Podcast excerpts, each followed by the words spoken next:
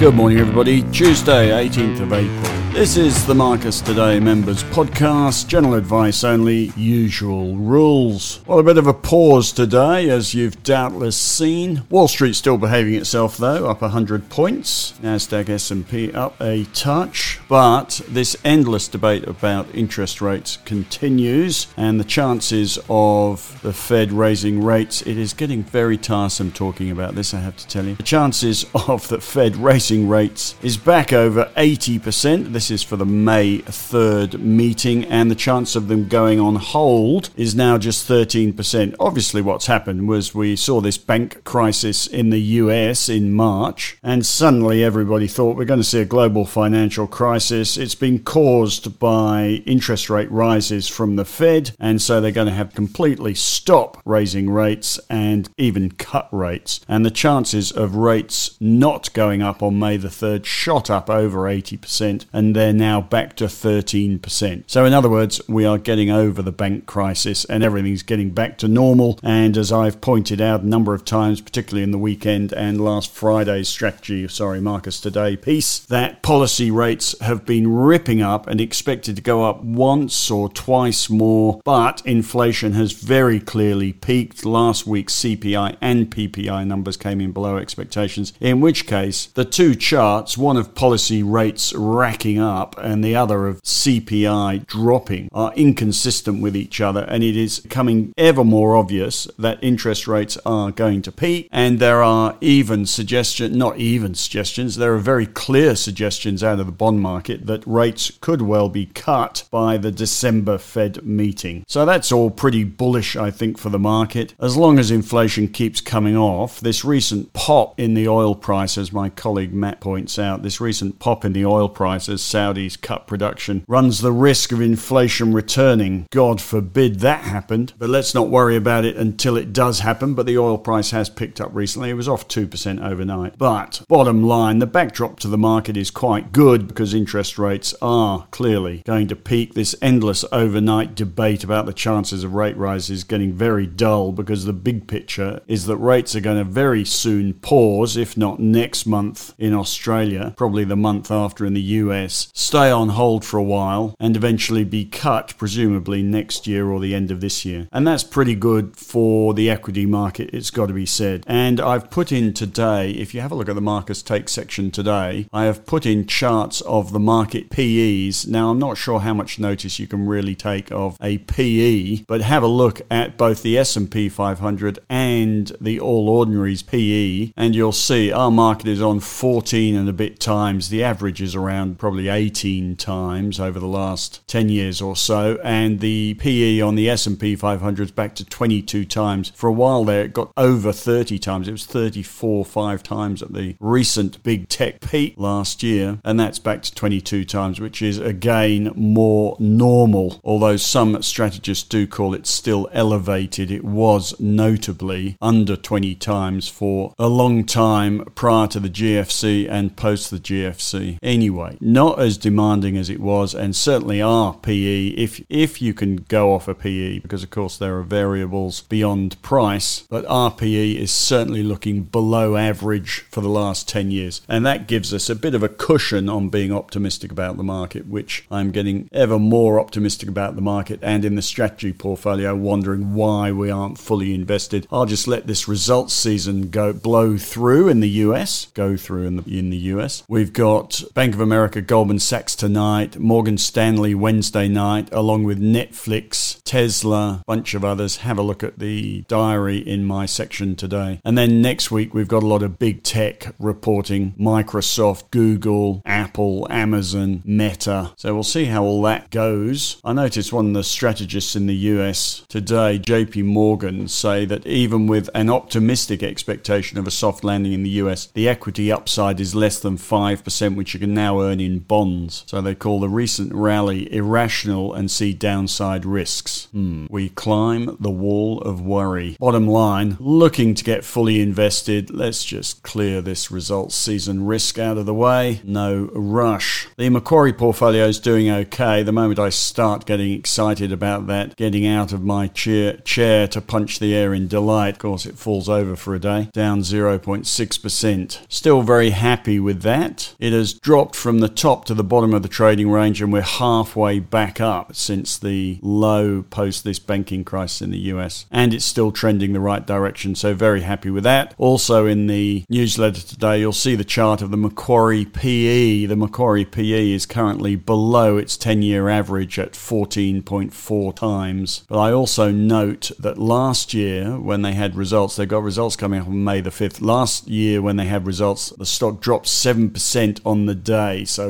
results are a risk. We've got two and a half weeks to worry about whether to hold them. We will be looking at the bank results in the US tonight and tomorrow to help us determine sentiment towards the sector. The ideas portfolio going very well. I've got an interesting chart in there today of the NAB. I could have put any of the other banks, and I've marked on there the earnings and ex dividend dates over the last few years, and you'll notice something very obvious. The stock always runs into results and dividends and then falls over for a while. I wouldn't exactly call it scary, it doesn't fall over a lot, but the earnings date and dividend date do tend to mark the share price high for, I don't know, a couple of months or so. At the moment, we are just coming off the lows, so we've got a bit of work to do to rally into results. I do think we've got the timing right here, still holding those. In 19 days, we're up sort of four to five percent on the banks running into results. So happy with that. I do think daily that I should add more interest to the ideas portfolio rather than just some rather boring dividend strips. And the obvious playground is lithium. And one stock that is flashing a couple of buy signals is Pilbara Minerals. But I'm not convinced until this lithium carbonate price turns around and have a look at the chart. It is still dropping and it's almost halved in China. And that has happened, of course, because China has removed electric vehicle subsidies and there's a big inventory of lithium. So the price has been falling over. Henry is talking about PLS or Pilbara Minerals being a sitting duck after the Liontown bid, and that may well be so. But let me tell you, there is a bit of a golden rule in the stock market that you never buy a stock for a bid. Most stocks that get rumored to be bid for are stocks that are falling over. So there is a predator's opportunity to be buying a stock, and Pilbara Minerals, for instance, is down a third. There is an opportunity for a bidder to bid at the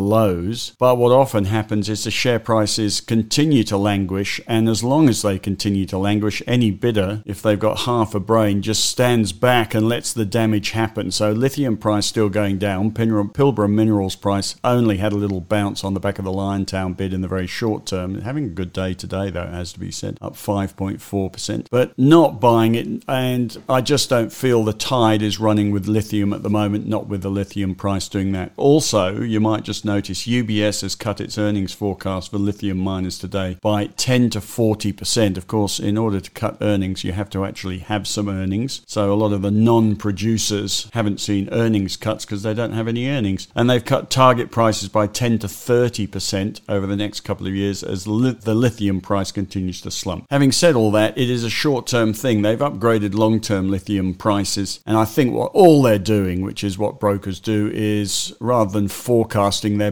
backcasting using the lithium price drop in the last few months and factoring that into earnings numbers. So I'm not sure this is new news, I have to say. UBS downgrading, it is UBS catching up with what the real lithium price is. So they may have downgraded lithium price assumptions and therefore target prices, but it's already in the share prices, and notably, they still have a buy on AKE, IGO, MIN, and PLS. Bottom line, I haven't bought PLS for a trade, and someday soon it'll be game on in lithium when the lithium price starts to go up again, but it hasn't happened yet. So, not playing the game. Other things happening today, probably happening as I speak. RBA minutes are out, haven't yet had a look at them, and we also have Chinese GDP retail sales industrial production numbers midday today. First quarter GDP expected to be up 2.1%. We'll see what happens there. A couple of other things sectors bottoming and topping. One sector topping out finally is gold. Have a look at the chart. Clear RSI sell signal today. The bid for Newcrest and the US banking crisis put a bit of froth on the sector, which now looks like it's blowing quietly off. And the other sector bottoming REITs, as I say, with the expectation that we are very close to an interest rate peak. The REIT sector, which started to underperform on the back of the new hawkishness from the Fed at the beginning of this year, that new hawkishness is now softening up and the sector has bottomed. It's not a sector you trade, but REITs suddenly looking like they're bottoming. And if this interest rate environment does unfold as expected, you're probably going to see that sector grind higher this year. Other things, Apple offering bank accounts, I believe, in the US with an interest rate of 4.15%, better than you can get in the bond market. Don't know what's going on there. The debt ceiling coming back into the over, overnight news wires. That issue may get pushed to the wire again. US results tonight, as I say, Bank of America, Goldman Sachs, Morgan Stanley tomorrow. I have started an events calendar page today. Part of the community of investors is having things to go to and things to do. So there's a section called events coming up. In that is the ASA conference. I'll be there May the 11th to 12th in Sydney. There's a link to that in the newsletter. I am doing a cameo appearance there. As I say, that's the AS, ASA, Australian Shareholders Association. I erroneously suggested the AIA have a conference coming up in the weekend email, but I can't find an AIA. A number of you have emailed me. I can't find an AIA conference this year. Tell me if I've got that one wrong. I've also provided links in the event section today to FinFest. Register your interest there and to the Resources Rising Stars. Some of you may not have heard of this, but this is a conference that has been going for years and years. Happens in a number of states, and the well attended one is their Gold Coast conference, May the 16th. Have a look at the link there. And also in the event section, Ask the Analyst this Friday, Friday the 21st, 5:30 p.m. with Henry. Register your interest through the event section. We have another event coming up. We have a members drinks do similar format to Henry. No presentations, just an opportunity to rub shoulders with other members. That is coming up. Henry will be there, I'll be there, and that is coming up as well in May. Let me just give you the date. Can't register your interest yet. I will put something up in due course, but we are planning that in Melbourne, somewhere near the CBD, May the 18th. Henry's take today looks at alternatives to OZL, so he suggests a few stocks that can give you a copper exposure. He talks about has lithium bottomed? Not yet, was his conclusion. And he's selling WBT, which has hit his or very close to his target. Lots of other commentary. He notes, and I note as well, that the VIX volatility index is trading at 17. This is a bit of a low, and if you're supposed to buy when others are greedy, then they are on greedy settings at the moment, and plenty of other stuff from Henry as well. One last word of warning my mother in law was rung up by scammers pretending to be Microsoft, and they picked on her because her husband had just died. They rang his telephone and they said to her, We can see you've had some trouble logging in to your Microsoft account. We're here to help. And she somehow, the age of 70 plus, gave them enough details to get into her bank account. I think she gave them access to her PC, and they then just went from there. They took $5,000 out of her bank account. And the wash up of that is if you want to limit your vulnerability to being scammed, lower the daily limit on your bank account. If she had been limited to $500, that's as much as they would have taken on a daily basis. And of course, if you are a vulnerable widow or widower, watch out. Right, that's about it. Bit of a flat day. Down 23. Dow futures up 13. Not a lot going on. RBA minutes just out. Haven't read them yet. Waiting for that Chinese GDP number and US results tonight. You have a fabulous day, and I will speak to you tomorrow.